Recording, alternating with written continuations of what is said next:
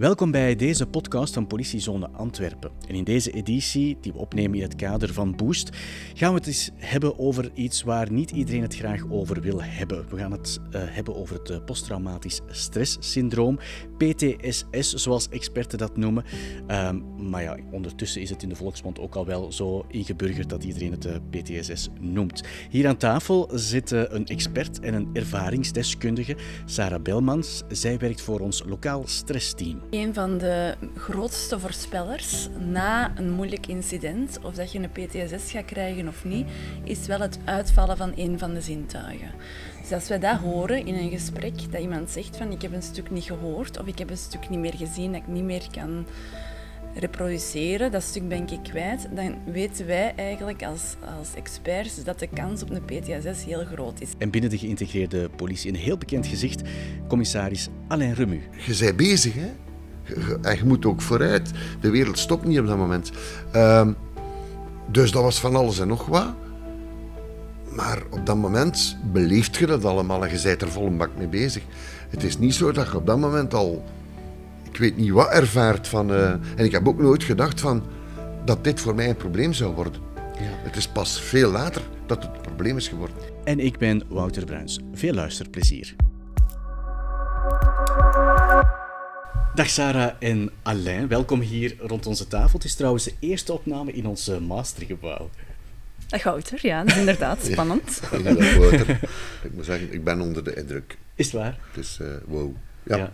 ja. het is wel een beetje wennen nog, maar het, uh, het is inderdaad wel, wel heel fijn om, om hier te zijn. Zeg, het onderwerp van vandaag, um, Alain, dat is iets wat heel veel mensen misschien wat onbekend in de oren klinkt, mm -hmm. maar langzaamaan begint dat wel wat, uh, wat te dagen. Mm -hmm. um, we gaan er met jou hierover spreken. Vind je dat moeilijk om, om erover te spreken? Uh, nu niet meer, nee. Um, het is wel een periode na wat er is gebeurd in, in mijn loopbaan. Uh, een paar keren heftig geweest. Maar vandaag heb ik daar ook wel vrede mee. En ik kan het zeker een plaats geven. Maar ik vind het wel heel belangrijk dat het bespreekbaar is en kan zijn. Ja. Dat wel. Ja. En waarom is dat eigenlijk zo, dat je dat belangrijk vindt um, om jouw verhaal te doen? Omdat ik, ik heb zelf ervaren wat het doet met een mens.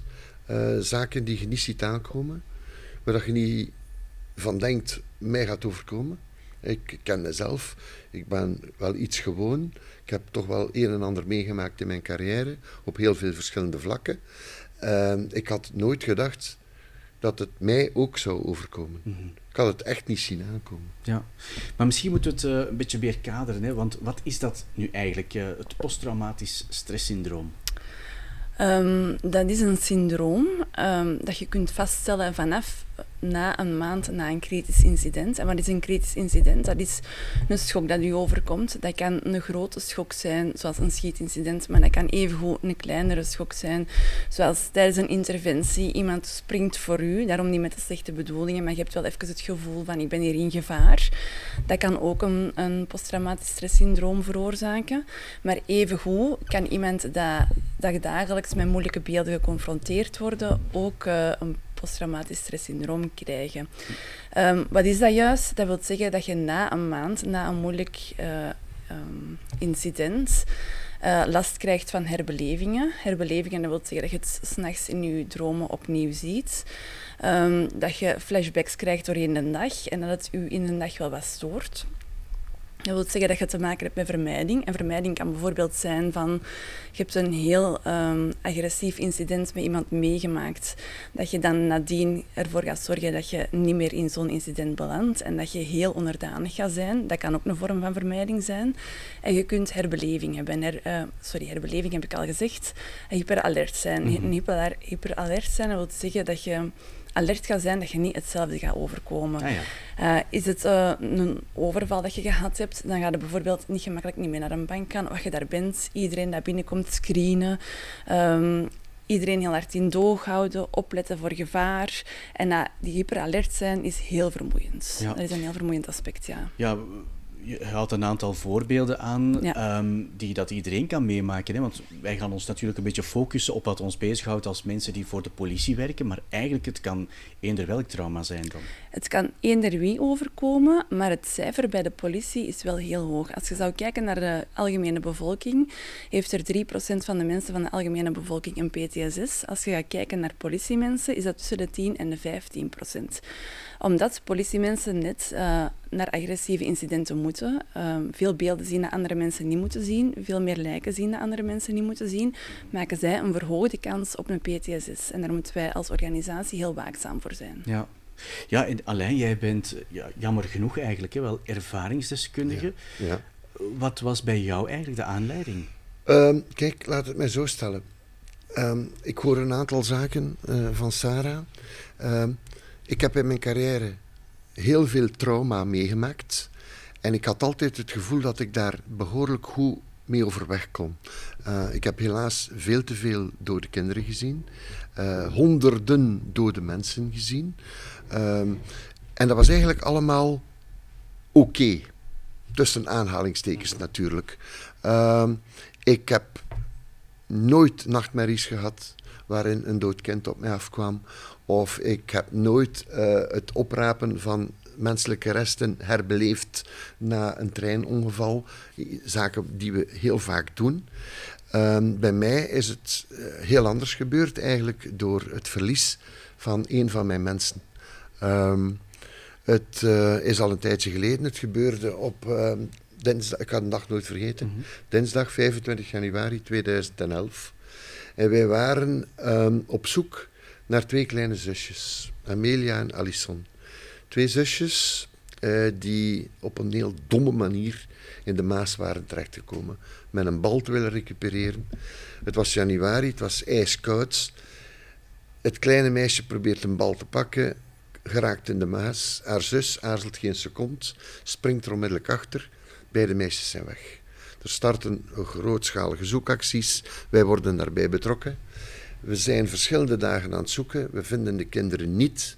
En dan begin je hypotheses te maken. En een van de hypotheses was: het zou wel eens kunnen dat ze ergens vastzitten. En dan moesten we beginnen nadenken, waar zou dat kunnen? Nu, op de Maas zijn verschillende, ik zal maar zeggen, damcomplexen. En een van die dammen ehm, was in Ilmonsaint, bij, vlakbij Luik. Wij hadden al een tweetal van die andere dammen gecheckt. Vanuit het idee, het zou wel eens kunnen dat de lichamen van die meisjes door de hevige stroming die er op dat moment was, vastzitten tegen een van die dammen. Dus we hadden systematisch daar een plan voor gemaakt. Ehm, ook op een heel veilige manier een risicobeoordeling gemaakt. We hadden extra bescherming met eh, beveiligingsmateriaal. We hadden een, een een klimteam van de brandweer van Hoei, die onze duikers beveiligde. We hadden het gevoel van alles werkt goed. En die een dag, eh, rond de middag, waren we aan de dam van Ilmonsaint. En ehm, dat zijn zes vakken. Die een dam is in zes vakken verdeeld. En vijf van die vakken waren al gecheckt. En dat was allemaal negatief. En het laatste vak dat nog moest gebeuren, de teamchef Olivier, die zei: Mannen, in het Frans dan, eh, ik ga dat laatste vak doen, want ik heb nog niet gedoken vandaag. Ik wil ook wel eens duiken. We hadden een audioverbinding met de duiker. En eh, Olivier maakte zich klaar, alles werd gecheckt. Hij ging het water in. En ik herinner mij, ik, ik stond boven op de brug, boven op de dam boven het vak waar Olivier dook. En wij hadden de audioverbinding via de veiligheidsduiker. En wij horen het bericht binnenkomen, een kaar. Hij was op een vierde van de duik. We horen het bericht binnenkomen, demi. Hij is halverwege de duik. Daar gaat telkens een stukje tijd over. En we wachten. En we wachten. En het bericht, quarts, drie vierden, komt niet. De veiligheidsduiker, Benoit, kijkt naar mij. En die zegt van oké, eh, misschien iets technisch, maar ik zie Benoit zenuwachtig worden. En ik ken die gasten. Het zijn duikers van de civiele bescherming, heel ervaren, heel professioneel, niks van te zeggen, echt waar. En hij zegt van, uh -uh, c'est pas oké, het klopt hier iets niet. Goed, en dan wordt het plots, dan gaat het heel snel. Uh, hij zegt, we gaan hem terugtrekken. En hij neemt de veiligheidskoord en hij wil de duiker terugtrekken, want we denken, er is iets. En die koord die beweegt voor geen millimeter. Ik zie dat uh, Benoit op dat moment van kleur verandert. En hij zegt, ehm, ja, ehm, we gaan, je moet weten, er waren een hele reeks veiligheidsmaatregelen, waaronder een contact met een damwachter. Um, we hadden een open lijn met een brandweer van Luik, wat we altijd doen als we zulke operaties hebben. En uh, we sturen het bericht plongeur en danger, duiker in gevaar, via de radio. Um, op dat moment beslissen we ook, maar dat gebeurt in, ik spreek nu over seconden, hè, maar je moet dan heel snel handelen. Er wordt beslist om uh, de veiligheidskoord waarmee hij misschien vastzit los te snijden. Nu, dat is een procedé dat zij kennen. Daar heb ik niks mee te maken. Ik laat die mannen hun werk doen. Ik sta boven op de dam. En we beslissen ook van de dam, die gesloten was, lichtjes open te zetten. Zodanig van moest hij ergens klem zitten, dat hij misschien kan loskomen. En op het moment dat we dat doen, begint het water zachtjes weg te stromen. En dat is echt sava. En we zien uh, de veiligheidskoord wapperen. Die komt tussen die gleuf van die dam, die hangt er te wapperen. Dus we weten, die is los, dat is goed. En we zien een van zijn vinnen, zwemvinnen, een gele, ik zie die altijd, nog altijd. We zien die daardoor komen en weg. En dan weet je, er klopt iets niet. Um, het water zakt. En we zijn Olivier 12 minuten kwijt geweest. Uh, en op een bepaald moment zakt het water dermate. Ja, er zit nog veel water onder, maar hij lag dus op een technisch platform. Het is moeilijk om dat te beschrijven als je het niet ziet, maar van, het is wat het is. En we zien hem liggen en zijn masker zit links naast zijn neus en zijn mond. En ik zie ook aan zijn... Op dat moment besef ik... Hij is dood. Denk ik dan. Hè? Uh, en op dat moment uh, gebeurt er ook wel iets heel raar met mij. Uh, mijn klank valt weg. Ik hoor niks meer. Ik zie alles gebeuren. Um, ik zie um, Olivier leggen. Ik zie brandweerwagens aankomen. Ik zie een mug aankomen. Maar ik hoor geen sirenes, terwijl ze er wel zijn. Ik zie een vrouwelijke mugarts een reddingsvest aantrekken en van op de kade in het water springen. Um, ik zie extra duikers die toekomen. Ik zie dat ze Olivier aan het reanimeren zijn. En dat duurt, ik weet niet hoe lang, x tijd, maar achteraf vrij kort. Um, hij wordt gereanimeerd en, en ja, oké, blijkbaar misschien nog sava, ik weet het niet. Uh, het lichaam wordt heel snel met speciale brancard uit water gehaald. Hij wordt in de ambulance gebracht, de ambulance vertrekt en ik hoor de sirenes. En mijn klank is terug. Ik heb dus een periode van x minuten, ja, waar ik niks meer hoor en waar alles rondom mij gebeurt. En ik, ik weet dat ik op dat moment ook dingen gezegd heb tegen Valérie, een van mijn mannen die naast mij stond. En ik weet dat ik dat zeg, maar ik hoor het mij niet zeggen. Heel bizar. Ja. Dus... Um, dan was je, jezelf eigenlijk even kwijt? Of uh, ik, ik weet dat niet. Ik, allee, Sarah had er waarschijnlijk meer uitleg kunnen over geven. Um, ik ben dus terug in de reële wereld gekomen toen de ambulance vertrok. En op dat moment kwam ook het besef bij mij van... Shit, wat hebben we nu voor? Mm -hmm. ja? Ik heb nooit eerder in mijn carrière um, rechtstreeks een, een, een, medewerker verloren. Hè? Ik kan je zeggen, Olivier, dat was een van de duikers van de civiele bescherming, maar dat was niet zomaar een duiker. Dat was een maat. Dat was een goede vriend. Wij werkten al 15 jaar samen. Wij hebben samen gegeten, we hebben samen geslapen tijdens langdurige operaties. We hebben uh, samen gelachen en gezeverd. We hebben samen ook wel een keer geschreid als we bij een dood kind stonden.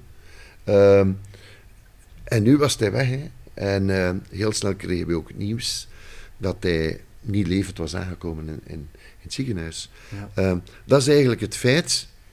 Dat is het feit op zich. En op dat moment zit ik nog hoegenaamd niet in een of andere posttraumatische toestand. Maar dat is wat ik op dat moment meemaak. Ja, want wat had je dan eigenlijk door dat dat, dat wel tekenend ging zijn voor jou, of helemaal niet? Nee, nee, nee. Ik vond het heel bizar wat ik had meegemaakt. Ja, ten eerste uh, schrikwekkend, want je bent een van die mensen kwijt. Ja, onmiddellijk komt je dan ook in een aantal ik zal wel zeggen, tussen aanhalingstekens, uh, voorziene procedures. De ratio gaat het overnemen. Ja, ja. ja want tenslotte, je zit daar met een hoop mensen. Eh, we zijn altijd op zoek naar twee dode kindjes. We zitten met de familie van die dode kindjes. Die ook, ja, we zitten met de familie dan ook van Olivier. Olivier, je moet weten, die was gescheiden, die had een dochtertje van zeven jaar. Eh, het zijn allemaal dingen die op je afkomen. Nou, een wirwar van, van van alles en nog wat. Uh, waar dat je op dat moment geen zicht op hebt. Maar je bent bezig, hè. En je moet ook vooruit. De wereld stopt niet op dat moment. Ehm, dus dat was van alles en nog wat. Maar op dat moment beleeft je dat allemaal en je bent er vol een bak mee bezig. Het is niet zo dat je op dat moment al, ik weet niet wat ervaart van. Uh, en ik heb ook nooit gedacht van dat dit voor mij een probleem zou worden. Ja. Het is pas veel later dat het probleem is geworden. Ja, maar een van de grootste voorspellers na een moeilijk incident, of dat je een PTSS gaat krijgen of niet, is wel het uitvallen van een van de zintuigen. Dus als we dat horen in een gesprek, dat iemand zegt van ik heb een stuk niet gehoord of ik heb een stuk niet meer gezien, dat ik niet meer kan reproduceren, dat stuk ben ik kwijt, dan weten wij eigenlijk als, als experts dat de kans op een PTSS heel groot is. En waarom? Op die moment zeggen uw hersenen even, deze is echt te veel voor mij om te verwerken en er valt een stuk weg. En als dat gebeurt, wil zeggen dat een emotionele impact zodanig groot is dat je waarschijnlijk een PTSS gaat krijgen. Ja. Ja, en dat kun jij natuurlijk niet nee, weten. Nee, ik, had het, ik, heb, ik had dat ook nooit eerder meegemaakt, nee. zoiets. Ja, dat geluid dat dan wegvalt, is dat iets of, of wil dat al iets zeggen voor jullie als experten? Ja, dat is eigenlijk wel een grote indicatie als we dat horen in een verhaal, als iemand dat brengt van het geluid valt weg of ik weet een stukje niet meer van het beeld dat ik heb gezien, um, dat er een grote kans is voor een PTSS. Dat is, de, dat is de grootste voorspeller na een incident dat je een PTSS gaat krijgen. En dat wil eigenlijk zeggen dat je op hersenniveau zoveel binnenkrijgt op die moment dat je hersenen een stuk ja, wat stilvallen op bepaalde vlakken om een deel te kunnen opslagen. En dat het geluid er gewoon niet meer bij kan eigenlijk. En dat wil zeggen dat een emotionele impact te groot is. Ja. Als je dat voor hebt, is de kans op een PTSS heel groot. Wat ik mij wel afvraag, mm is er dan op dat moment iemand die aan jou vraagt van, gaat het? Of nee, ga je gewoon uh, door? Weet je, Nee, op dat moment was er niemand die. Iedereen was, was ook bezig. Hè. Wij waren met van alles bezig. Er, ik zeg, er komt van alles op je af. Je denkt aan duizend dingen die moeten gebeuren. Je weet, we hebben hier iets heel serieus aan de hand. Het is niemand die zijn vinger heeft gesneden. Hè. Uh, we wisten vrij snel dat Olivier het niet heeft gehaald. Dus dan heb je een dode collega. Uh, met alles wat erbij komt. Hè. Het parket moet verwittigd worden, uh, onze overheden moeten verwittigd worden. Dit gaat veel verder dan hey, de minister van Binnenlandse Zaken moest. Via de, dus er moest ergens een relaas komen van de feiten. Uh, de pers was massaal aanwezig. Die waren er sowieso die waren daar, waarschijnlijk, ja. Maar die waren daar, hè. Ja. Dus uh, die hebben ook gezien dat er iets gebeurt. Ik bedoel, dat was eigenlijk ook direct volledig overal verspreid, die informatie. Um, Alleen wisten ze niet over wie het ging. We hebben dan ook nodig moeten doen om de familie van Olivier. Hij had een broer. Um, ja, er moest iets gebeuren voor die familie, dat kindje. Hoe gingen we dat allemaal doen? Dus zijn allemaal dingen die, die... Dat was niet allemaal mijn taak, maar ik was wel verantwoordelijk voor die operatie. Dus alles wat erbij komt. We zaten daar nog met tientallen mensen die bezig waren. Oké, doen we verder? Stoppen we? Um, wat moet er hier... Gelukkig is er dan ook versterking gekomen om bepaalde zaken van ons weg te nemen. Uh, want nee, je zit in operatie. Hè. Het is... Uh, ja. ja, dat is, het is een, bijna een oorlogssituatie waar je in zit. Ja. Hè, want je hebt en je moet voort, er wordt van jou verwacht dat je, dat ja. je voortgaat en vooral dat er even niet te veel aandacht naar Nee, dat klopt. Dat klopt. Bovendien was ik voor die operatie ook door het parket aangeduid als woordvoerder. Ja? En ja, natuurlijk kwamen er vragen voor een perspunt. Ja. En ik herinner mij, en ik heb, ik heb die beelden achteraf gezien, oh, ik, eh, vraag mij niet meer ja, wat ik daar heb verteld. Ik heb het nadien wel gezien en dat was nog redelijk sava, maar dat is wereldvreemd. Hè. Dan ja. staat je daar en zei, wat sta ik hier godverdomme te doen? Ja. Um, ja, want je doet waar, wat, wat van je verwacht wordt ja. en pas achteraf waarschijnlijk. Wanneer heb jij beseft van dit is anders dan anders uh, wanneer je iets kijk, ernstig meemaakt? Het, laat mij zeggen, in de dagen en de weken daarna ben je nog altijd in die molen van... Hey, want je wordt verhoord. Hè. Het is een arbeidsongeval, de arbeidsauditeur komt daartussen als openbaar ministerie. Eh, we worden door collega's verhoord als betrokken in dat incident. Op dat moment was er nog geen sprake van een inverdenkingstelling, maar die komt er dan wel. Wij zijn op een bepaald moment met vijf mensen in verdenking gesteld voor het toebrengen van onopzettelijke slagen en verwonding met de dood tot gevolg, bij gebrek aan voorzorg. Dat was dan ook een extra donderslag bij heldere hemel die erbij kwam. Uh, niemand verstond dat. Dus het ging over mezelf in een van mijn mensen. Het ging over de veiligheidsduiker, over de teamchef van de duikers en over de kolonel, bevelvoerder van die kolonne van de civiele bescherming. Onwaarschijnlijk, maar het gebeurde wel. En, en dat allemaal, nu ik ga zeggen, die in verdenkingstelling, wij zijn tot voor de raadkamer gekomen en daar is alles gestopt. En er werd gezegd van dit gaan we niet doen. Maar wat dat is wel meegemaakt, samen met het ongeval, samen met het verlies van Olivier. En eigenlijk verliep dat eigenlijk allemaal vrij goed. Moet eerlijk zeggen, dat, was, dat had wel een impact. En ik was kwaad en ik was ontgoocheld. Ik was ook verdrietig omdat ik mijn maat kwijt was. Maar al bij al, ja, dat was nog wel sava. Je kon een aantal dingen vanuit die ratio en ervaring wel plaatsen waar ja, dingen gebeuren. Ja, en ik verstond ook wel dat... Ja, ik was natuurlijk niet tevreden dat we zouden vervolgd geweest zijn. En, maar dat, dat, dat ging voorbij. Uh, het is pas eind van het jaar, hetzelfde jaar, dus 2011, in december, hadden we afgesproken met het gezin om naar de Provence te gaan voor de eindejaarsfeesten met de familie. En uh, mijn madame met onze zoon, die waren al eerder vertrokken. Ik was nog thuis. Uh, onze dochter die had nog een paar examens te doen. En wij zouden met de auto achterrijden. En we reden dus naar uh, de Provence. Wij zijn daar s'nachts aangekomen. En morgens vroeg opgestaan. En ik weet, toen ik opstond, ehm, dat mijn madame zei van... Oei, wat is dat met u zeggen? Naar de kapper geweest? Ik zeg, nee. En ik, ik, ik wrijf in mijn haar van schilder. En ik heb al mijn haar vast. En ik zeg, shit, wat is dat hier? En effectief op de ontbijttafel, dat lag vol haar. Dus mijn haar was eigenlijk op, op ik zal zeggen, op een skont. In één nacht. Ja, je, weg, dat, en dat was zo, allee, ik heb altijd gezegd, het was like een zieke pony. Zo, met plekken zo. Dat waren allemaal zo, maar echt grote kale plekken. Dat was paniek. Ik dacht van, shit, wat is dat voor iets? Ik ben ziek. Wat gebeurt er hier? Ik heb nooit gedacht aan Olivier op dat moment. Hè.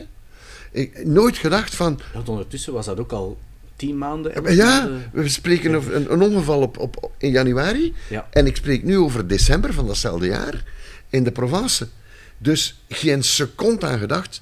Uh, ja, maar ik zat daar wel in de Provence, dus we zijn daar wel snel naar een dokter gegaan. Die zei van, ja, die had een aantal vragen gesteld. Zei ik, weet het niet. Ik heb die vakantie daaruit gedaan. Heel snel ook de beslissing genomen van alles af te scheren. Want dat zag er niet uit. Ja, um, eerlijk gezegd, die kale kop zag er ook niet uit. Vond ik dan persoonlijk. Uh, maar we zijn dan terug naar België gekomen. Uh, dan heel snel een aantal artsen gezien. Ik, dacht van, is dit kanker? Wat heb ik nu? En al heel snel um, werd ik doorverwezen. Ik kwam terecht bij een neuroloog die een aantal vragen moest stellen. En die op een bepaald moment ook vragen mocht te stellen over, en wat, wat is een job? Ah ja, oké. Ja, en, en is er iets speciaals? Of, of heb je recentelijk iets... Recentelijk niet, nee, maar... En wij kwamen dus eigenlijk, ja, elf maand verder. Die zei, oh, wow, wow, stop. Ik weet wat er aan de hand is, vriend. Dit is PTSS. Jij bent niet ziek.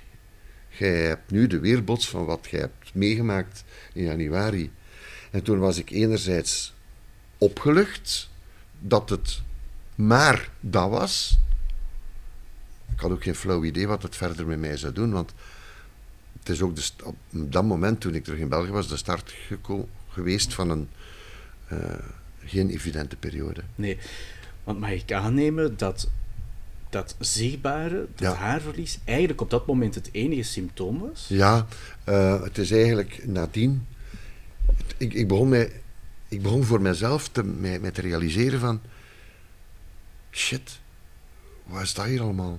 Mijn haar valt niet uit. Zo van, allee. En dan begint je ook te denken. En, eh, en dan ben ik ook in een periode terechtgekomen dat dat... Weet ik had die kale kop. Elke morgen als ik uit een douche kwam, zag ik mezelf met die kale kop. Maar ik werd elke dag ook weer geconfronteerd met het feit hoe dat, dat kwam.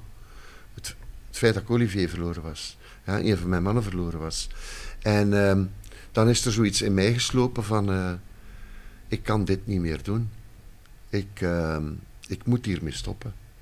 Eh, want er kwamen ook andere signalen bij. Ehm, natuurlijk, het, leven ging verder. Ik was nog altijd hoofd van de stel vermiste personen.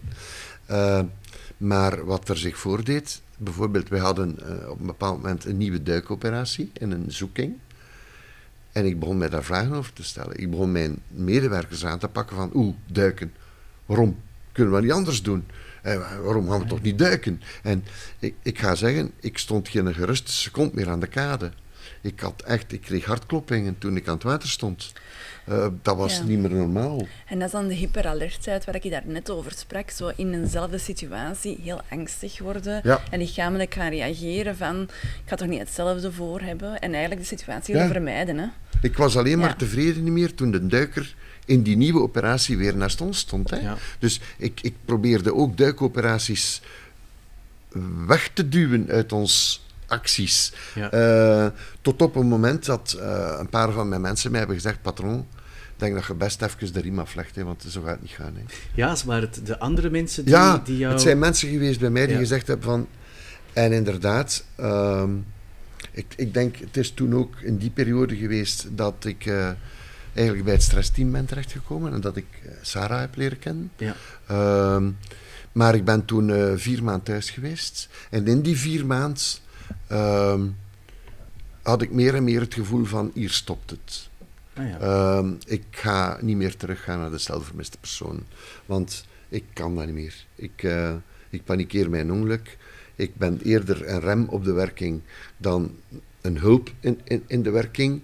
Ehm, en ik zat dus echt... Ja, en ik heb toen, na het einde van die vier maanden, ben ik ook beginnen uitkijken naar eh, een andere job. In die periode was er een eh, plaats open voor directeur operaties bij de luchtsteun. En ik ben daarvoor gaan informeren. En ik weet nog, de collega die daar toen diensthoofd was, die zei, wat ga je doen? Dat denk ik niet, jongen. Eh, nee, het is niet dat je niet mocht komen, maar dat- je gaat toch de cel niet achterlaten. En, maar voor mij was er een halflinkse beslissing gekomen van, nee, het gaat stoppen. Ja. Het gaat stoppen.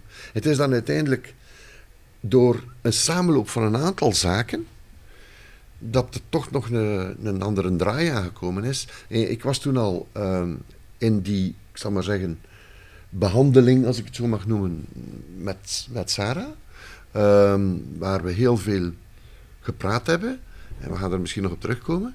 Ehm, maar dan, dat, dat bleef dat gevoel van: oké, het is goed dat ik die een hulp krijg, maar het zal toch wel hier stoppen. Ehm, alhoewel ik langs de andere kant ook het gevoel had van: ja, oh, wil ik eigenlijk wel iets anders doen? Want mijn hart zit in wat ik doe. Ja. Ik, ik doe die job graag en ik wil dat eigenlijk niet achterlaten. Het was echt een heel moeilijke periode.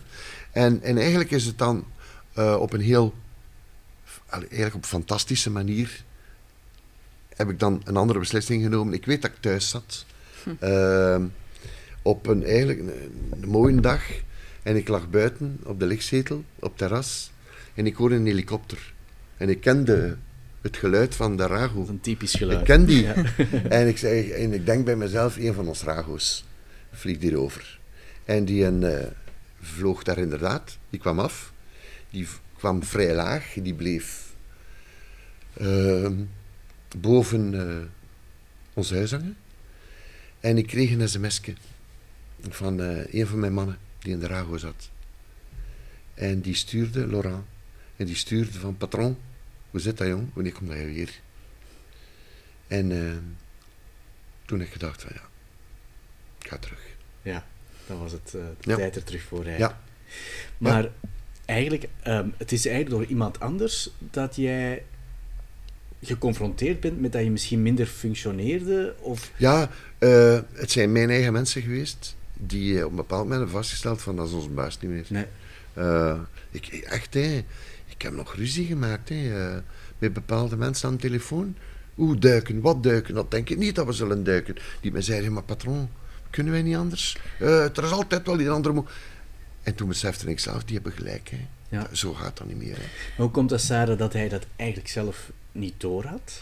Maar dat, als je zo zoiets intens hebt meegemaakt, zoals Alain, echt een, een, collega verloren tijdens een duikactie, is dat eigenlijk heel normaal. Dat je niet direct collega's terug laat duiken. En sta daar niet bij stil dat het daarvoor heel normaal was dat je dat wel uh, deed. Dus uh, omdat je zo'n intens incident meemaakt, worden andere dingen normaal. Dus voor Alain was dat denk ik op die moment gewoon het laatste redmiddel gaan duiken en niet meer een van de eerste initiatieven dat je kunt nemen. En dat werd maar uitgesteld en uitgesteld in je plan toch, of in je idee toch, ehm, omdat, je, omdat je niet meer wilt meemaken wat je hebt meegemaakt. En dat is eigenlijk echt de vermijding vanuit een trauma. Van, we gaan niet dezelfde situatie, we gaan geen mensen niet meer opofferen, ook al vergeten dan dat dat heel weinig voorkomt en dat dat puur pech is wat dat je hebt voorgaand. Ja. Evengoed uh, kun je op straat, als je een schietincident of iemand valt u aan, dat gebeurt niet veel dat mensen u aanvallen, maar op die moment is dat je wel overkomen en gaat dat automatisch je gedrag bijna... Um, aanpassen om jezelf te beschermen. Dat is heel normaal gedrag in je eigen beleving. Maar andere mensen zien natuurlijk dat dat niet normaal is. Maar in je eigen beleving denkt je, ik ga dat niet meer voor hebben. Ik wil dat niet meer voor hebben, dus ik ga mijn eigen wat beschermen. Dus dat is niet zo speciaal voor jezelf. En het is pas als die klachten aanhouden en andere mensen zeggen van, waarom kom jij niet meer buiten? Of tegenwoordig zeg jij niet meer de eerste dat binnenkomt op een incident, maar zeg jij de laatste? Hoe komt dat eigenlijk? Dat dan pas zichtbaar wordt dat je last hebt en dat je eigenlijk angst hebt. Hè? Ja. Heb je zelf nooit gevoeld van die gedrevenheid, die, die ebt wat weg? Of was het gewoon dat je dacht, de tijd is op? Uh, ja, ik had voor mijzelf op een bepaald moment, door wat er gebeurd was, het besluit genomen van dit wil ik nooit meer meemaken. Ah, ja. uh, dat gaan we niet meer doen. Nee. En, en toen, ja, het is vooral in die periode dat ik thuis zat. Zolang ik bezig was, was ik vooral ja, dan probeerde ik al te vermijden dat er nog zou gedoken worden. Het is pas toen ik thuis zat en dat de rust terugkwam, dat ik dacht van... Uh, dit gaan we niet meer doen. Hè. Ik moet echt iets anders zoeken, want ik besefte op dat moment ook, mede ook door de gesprekken die we hadden... Uh, ja, als leidinggevende moet je mensen niet afremmen. Hè. Integendeel, je moet ze steunen en, en, stimuleren en alle middelen die er zijn inzetten om een zaak tot een goed einde te brengen. Zo is het al, altijd geweest. Um, je begint je dan natuurlijk ook vragen te stellen over, ja, is het ergens mijn fout? Heb ik daar een verantwoordelijkheid in? Want we waren tenslotte ter verantwoording geroepen, maar dat is dan brusk gestopt. Maar voor mijzelf was het ook wel van belang dat ik kon voor de spiegel staan en dat ik mezelf kon in de ogen kijken en zeggen van, Alain, Allee, we zijn Olivier verloren, maar je kon er niks aan doen. Ja. En achteraf is dat ook de slotsom geweest. Is dat ook iets wat niet helpt, zo dat zij al die extra's nog moesten doen, verhoord worden, die raadkamer? Ja, die raadkamer zeker niet. Als je vervolgd wordt voor iets en je moet je eigen nog gaan verdedigen. Mensen die met iets moeilijk meemaken, en zeker met een sterfgeval als gevolg, hebben altijd een schuld- of een schaamtegevoel achteraf. Van, wat heb ik gedaan ehm, dat dat heeft veroorzaakt of hoe kan ik dat in de toekomst voorkomen. Wat dat niet helpt, is dat anderen dat, dat schuldgevoel nog voor een stuk gaan bevestigen omdat je gaat moeten verantwoorden. Dus dat helpt zeker niet, want mm. ik denk dat het ook pas voor u was, nadat je buiten vervolging was, werd gesteld, dat, dat de symptomen begonnen te komen. Hè? Omdat het dan pas ook was dat je kunt gaan verwerken, want tot dan zijn eigenlijk heel de tijd nog in het kritisch incident eigenlijk en aan het denken van oké, hoe kan ik eruit moeten geraken? constant bezig. We hadden dus een advocaat gekregen allemaal.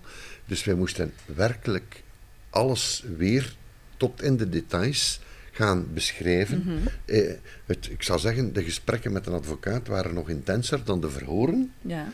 Met de collega's, hè. Mhm. eh, want die jongens deden alleen maar hun job.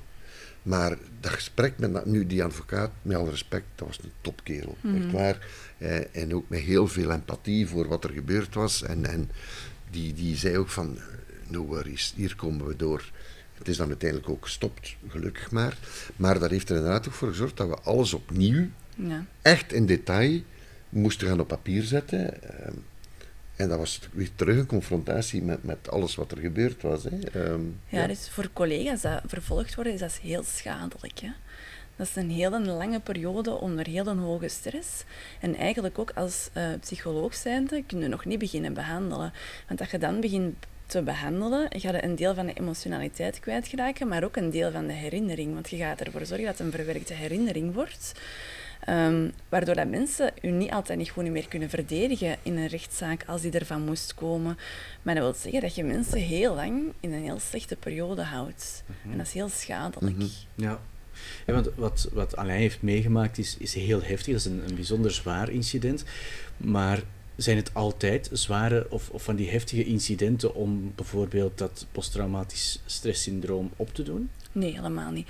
Dat zijn uh, ook heel vaak de kleinere incidenten dat voor een, een posttraumatisch stresssyndroom zorgen. En dat zijn ook vaak diegenen dat wij als uh, psychologen en als lokaal stressteam binnen de organisatie niet altijd opmerken. Want dat zijn diegenen dat we onder de radar gaan. Maar pakt nu een, een een derde mislukte reanimatie op korte tijd bijvoorbeeld. Um, dat kan zijn, of de, een eerste mislukte reanimatie. Alles heeft te maken met hoe dat jij je voelt op een bepaald moment of hoe dat jij dat ervaart op een bepaald moment. En heb je het gevoel bijvoorbeeld heel lang van ik kan die mensen redden en het lukt dan toch niet en je schrijft dat toe aan je eigen kunnen, dan is de kans ook groter dat je een PTSS gaat krijgen. Want dan ga je beginnen van ik voel me schuldig, je gaat dan misschien wel beginnen uit de weg te gaan. Um, dan is de kans groter dat je daar iets van ontwikkelt. Dus het zijn zeker niet de grote incidenten altijd, ook de kleinere, maar ook hoe dat je je voelt thuis. Hè. Stel dat er thuis al van alles aan de hand is en er komt dan op het werk nog iets bij, je draagkracht is kleiner, dan kan de impact ook groter zijn. Dus we moeten echt wel attent zijn voor grote en kleinere incidenten. Ja, en, en ik denk dan, je, je spreekt over incidenten en, enzovoort, maar politiemensen doen ook nog andere dingen. Jij ook, Alain. Je moet soms in verschillende dossiers naar foto's kijken. Je moet verhalen van mensen um, ondergaan. Zijn, zijn dat ook bijvoorbeeld triggers? Ja, dat kunnen ook triggers zijn. Ja. Uh, ook de mensen die bijvoorbeeld onderzoek doen naar kinderporno, ja. uh, die, die, die moeten ook beelden zien die helemaal niet fraai zijn. En hoe vaker dat je beelden ziet, hoe moeilijker dat, dat ook kan worden. Of met, door een connectie dat je maakt met je privéleven, kan dat zijn dat er iets ineens heel erg binnenkomt dat je niet hebt zien aankomen. Dus je kunt dat niet altijd voorspellen wat dat traumatisch kan zijn of niet. Ehm, een beeld van een babytje dat overleden is, kan ook heel hard uh, impacteren. Allee, je kunt dat echt heel moeilijk voorspellen. Ja. Even goed, ga je naar een zelfmoord of zie jij een foto van een zelfmoord en is dat juist in die omgeving een trigger of is dat, ligt dat wat gevoeliger, dan kan dat ook op een manier heel erg binnenkomen en een PTSS kan veroorzaken. Ja. En zoals ik, zoals ik daarnet zei, symptomen na iets moeilijk zien zijn normaal. Na een maand spreken we van een PTSS, maar even goed kun je gedurende een jaar of twee, drie, vier heel goed functioneren en maakt jij dan iets mee waardoor dat het vroeger incident heel hard begint op te spelen. Ah, dus dat kan zijn dat je gedurende een hele tijd heel goed functioneert, maar dat je ineens x aantal jaar later merkt van, maar ik heb dat helemaal niet verwerkt door iets dat je meemaakt, of door je kind dat iets zegt tegen u, of door een collega dat een gelijkaardig verhaal vertelt. Ja, en kan je dat dan um, vermijden? Je zegt, ja, je hebt wel, in sommige gevallen heb je wat tijd of gaat er wat tijd over, maar kan je dat in die tijd dan proberen aan te pakken nog voordat je zover bent? Ja, er zijn een aantal dingen dat je kunt doen waardoor dat je um, minder kans hebt op een PTSS te krijgen. Maar zoals bij Alain, denk je, zijn situatie en zijn verhaal is de kans bijna één op één. Als een stuk van de hersenen. Ja, we zijn ook allemaal maar mensen natuurlijk. Ja, voilà. Is de kans bijna één op één. En eigenlijk is er heel weinig wat dat je zelf kunt doen om te vermijden dat je klachten krijgt of niet, omdat dat proces er zodanig insluipt dat je het ook niet altijd door hebt. Natuurlijk, wat dat helpt, um, is als je er kunt over spreken, als je durft kwetsbaar opstellen, dat helpt veel beter dan doen alsof er niks aan de hand is en wel van alles voelen. Of uh, u gaan storten in drank of het gaan proberen te vermijden op die manieren. Dat helpt veel beter in het herstel. Maar echt een gouden truc, bij manier van spreken, om het te vermijden, die bestaan niet. Maar je moet er wel durven over spreken. En het bespreekbaar maken maakt dat je veel minder kans hebt op symptomen of dat je veel sneller kunt behandeld worden. Want PTSS is ook heel goed behandelbaar. Ja, is daar dan misschien ook een soort van verantwoordelijkheid, is misschien een groot woord, maar toch een, een bepaalde vorm van, van aandachtspunt voor collega's? Hè? Omdat je, je zegt, je moet erover spreken, maar het zijn natuurlijk de eerste waar dat je mee kan spreken, zijn de collega's of, of met, als je in een team werkt, je, je, je partner in een team. Ja, absoluut. Ik vind dat wel, hoe meer mensen dat het kennen, hoe meer mensen dat het sneller gaan zien bij anderen en daarom niet weten van dit is een PTSS, maar tja, hier is toch wel iets veranderd in zijn gedrag, misschien moet ik hem toch wel eens gaan aanspreken. Um, hoe meer dat je ook elkaar kent naar privé-situatie, of wat vinden mensen moeilijk, of welke thema's liggen gevoelig, hoe meer dat je ook weet welke thema's dat binnenkomen bij je collega en dat je kunt bespreekbaar maken. Hè? Ja. Is daar, of hangt daar zo nog wat taboe over, alleen misschien, bij de operationele collega's? Um, ik moet eerlijk zijn, ik kan natuurlijk niet spreken voor andere diensten, maar wij proberen bij ons in de ploeg uh, toch wel aandacht te hebben voor, voor bepaalde signalen. Ik heb altijd gezegd, hè, vroeg, of laat komt iedereen wel een keer zichzelf tegen. Door, ik hoor Sarah spreken over situaties die plots dichtbij komen. Ja, als je zelf ouder bent van, van een, een kindje van acht en je wordt geconfronteerd met, met een kindje van acht dat, dat dood gegaan is, ja, dan wordt dat net iets anders dan als je dat niet hebt. Dus Annie, wij proberen daar wel ehm, op te letten, maar ik denk dat van heel veel factoren afhangt. ik, ik zelf probeer daar nu ook wel meer aandacht voor te hebben binnen mijn team. Uh, we hebben sinds dat moment ook uh, de, de, gewoon de richtlijn ingevoerd dat iedereen twee keer per jaar verplicht een onderhoud heeft met een psycholoog van het stressteam. Wat, dat was vroeger totaal niet aan de orde. Uh, we hebben ook die een drempel verlaagd naar het stressteam. In die zin Ehm, dat mensen, als ze dat contact meer willen, dat ze dat ook kunnen doen, zodanig dat dat uh, ja, kan helpen waar het nodig is.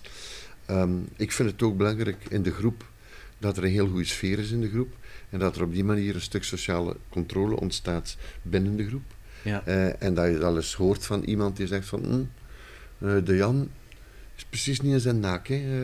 ha, oké dat is een aandachtspunt. Ja. ja. En dat, dat gebeurt wel. Um, en ik denk dat dat ook wel belangrijk is. We proberen er ook toch wel een beetje zorg voor te dragen. Als mensen um, binnenkomen na een traumatische dag. He, niet alle dagen lopen slecht af, he, voor alle duidelijkheid. Maar we komen toch wel wat dode mensen tegen bij ons. Um, dat dat niet zomaar voorbij gaat. Ja, Nee, want je hoort vaak zeggen, het is een deel van onze job. Hè? Ja, de dood is een deel van onze job. Hè. Ja. Uh, alleen, ja, het is niet zo evident. Nee. Ja, en het zien van dingen is inderdaad een deel van de job. En het meemaken van dingen, dat, dat is een deel van de job. Maar dat je niet alles dat je niet tegen alles tegen kunt, is ook een deel van mens zijn. En dat moet heel normaal worden. Dat wij niet gewoon alles normaal gaan zien en normaal kunnen pakken. Als ik naar mensen bel en er, die, er is een kindje gevallen van het derde verdiep en ik bel mensen op in dat kader en die zeggen, oh, dat heeft mij niks gedaan, dan maak ik me echt meer zorgen over diegene dat zegt, dat heeft mij niks gedaan, dan diegene dat tegen mij zegt, dat was even moeilijk voor mij. Ja. Ik vind dat heel bijzonder dat een kindje van drie, dat je daar dood ziet liggen, dat dat je niks doet.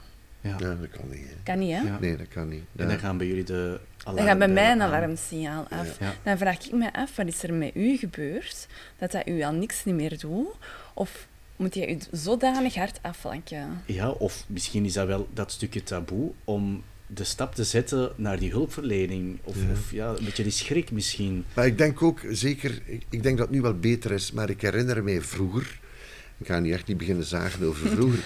maar uh, vroeger weet je, als je met dat soort zaken afkwam, ja, dan waren een softie. Hè? Ja. Zo van, ja, want er was toch wel een stuk macho-cultuur van, ja, dat is onze job, hè.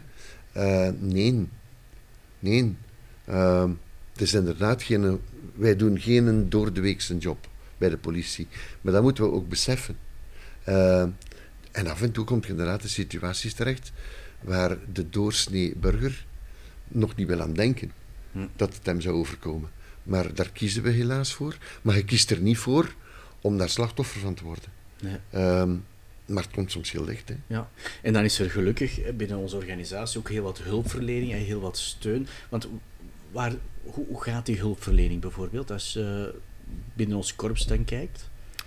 Um, we hebben een permanentie, 24 op 7. Daar zit uh, gans het lokaal stressteam in en um, twee uh, extra mensen, um, Natasha en uh, Marianne, mm -hmm. zitten daarbij in. En wij met z'n achten, denk ik, doen de wacht.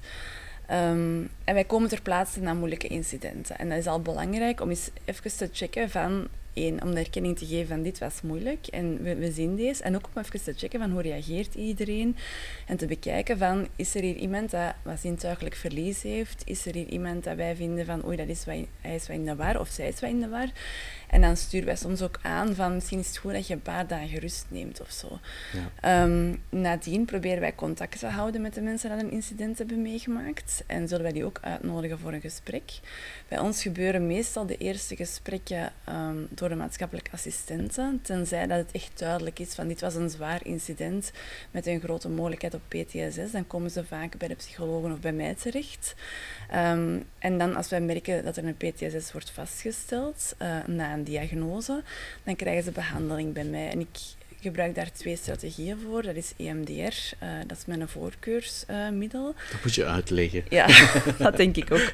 Um, EMDR is eigenlijk een manier waarop dat je het werkgeheugen overstimuleert door een bilaterale stimulatie.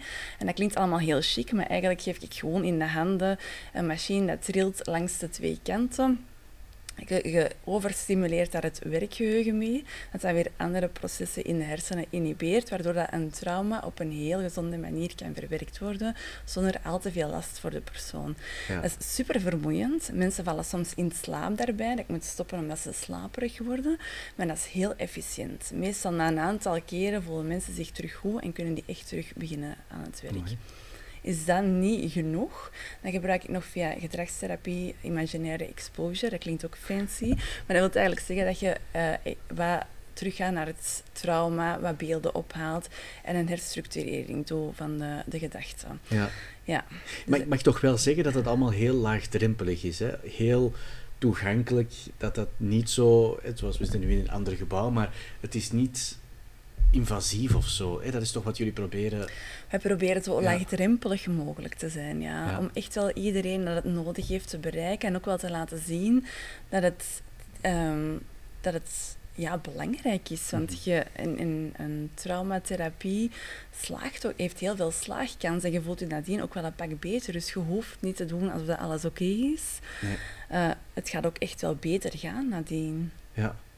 Ja, dat is, uh, het, het heeft ook geholpen. Hè, Alain, want heb je het gevoel dat je daar uh, vanaf bent geraakt van dat uh, syndroom? Of? Jawel, dat denk ik wel. Ik functioneer terug zoals daarvoor.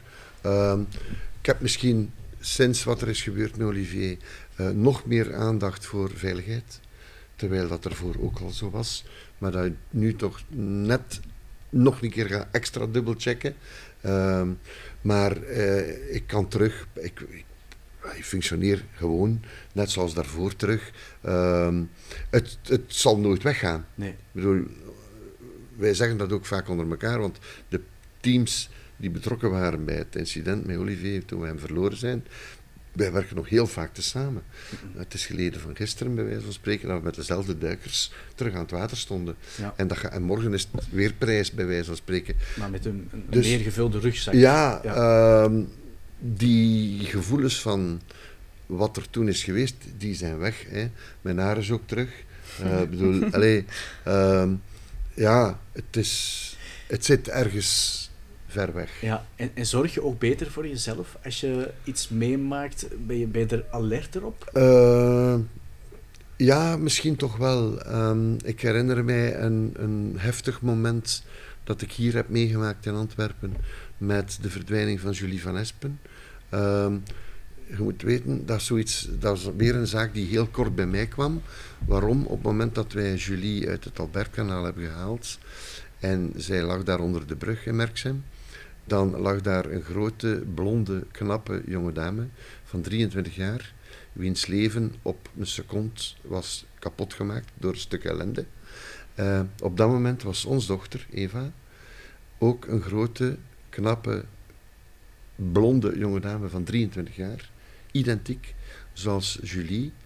Uh, en dan denkt je van, shit, het had iedereen kunnen zijn. En dat dat is ook een moment dat je zegt van, dit is weer zo'n moment dat je zelf zou kunnen gepakt worden door wat er rondom u gebeurt. Maar dat is dan op een heel andere manier voorbij gegaan. Ook door heel goede contacten met, met de ouders van Julie. Mm Waar ik met hen, uh, Erik hoor ik nog af en toe zelfs. Uh, en, en dat is dan op een heel andere manier, op een meer natuurlijke manier weggegaan.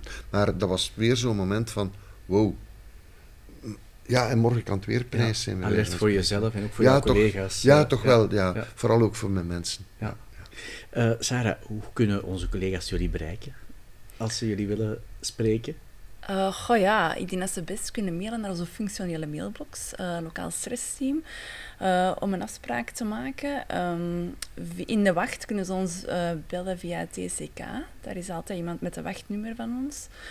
Um, ja, en zelf, als ze ons kennen, ze hebben onze nummers, ze mogen ons ook altijd bereiken. Hè? Ja, en ik heb ook al gemerkt dat een, een aantal leidinggevenden daar ook al heel uh, erg zijn door doordrongen en af en toe al eens contact opnemen met diegenen die ter plaatse zijn geweest of, uh, of zij nood hebben aan een gesprek met jullie. Hè. Ja, klopt. Dus op zich, het leeft toch wel, hè? We zijn op de goede weg, maar er is nog een goede weg te gaan ook. Oké. Okay. Uh, eh, dankjewel Alain en Sarah om hier uh, rond de tafel te zitten. Alain, heel erg bedankt voor jouw openhartigheid. Ik hoop dat er collega's uh, ja, het verhaal herkennen of, of op zijn minst uh, durven de stap te zetten om dat uh, contact te nemen met ons uh, lokaal stressteam. Ik denk als we daarin slagen dat we, um, dat we toch al een berg proberen of, of hebben kunnen verzetten. Of hoe zeg je dat? Dat is toch zoiets. Hè? Ik bedank ook iedereen eh, die luistert of kijkt, want dit is ook te zien op, eh, op video. Mocht je nog leuke ideeën hebben voor een volgende podcast, dan kan je die zeker laten weten via de afdeling communicatie. Je vindt ons ook op onze social media: Facebook, Twitter, Instagram, eh, LinkedIn en Spotify en zelfs op YouTube, mocht het nodig zijn. Tot de volgende keer.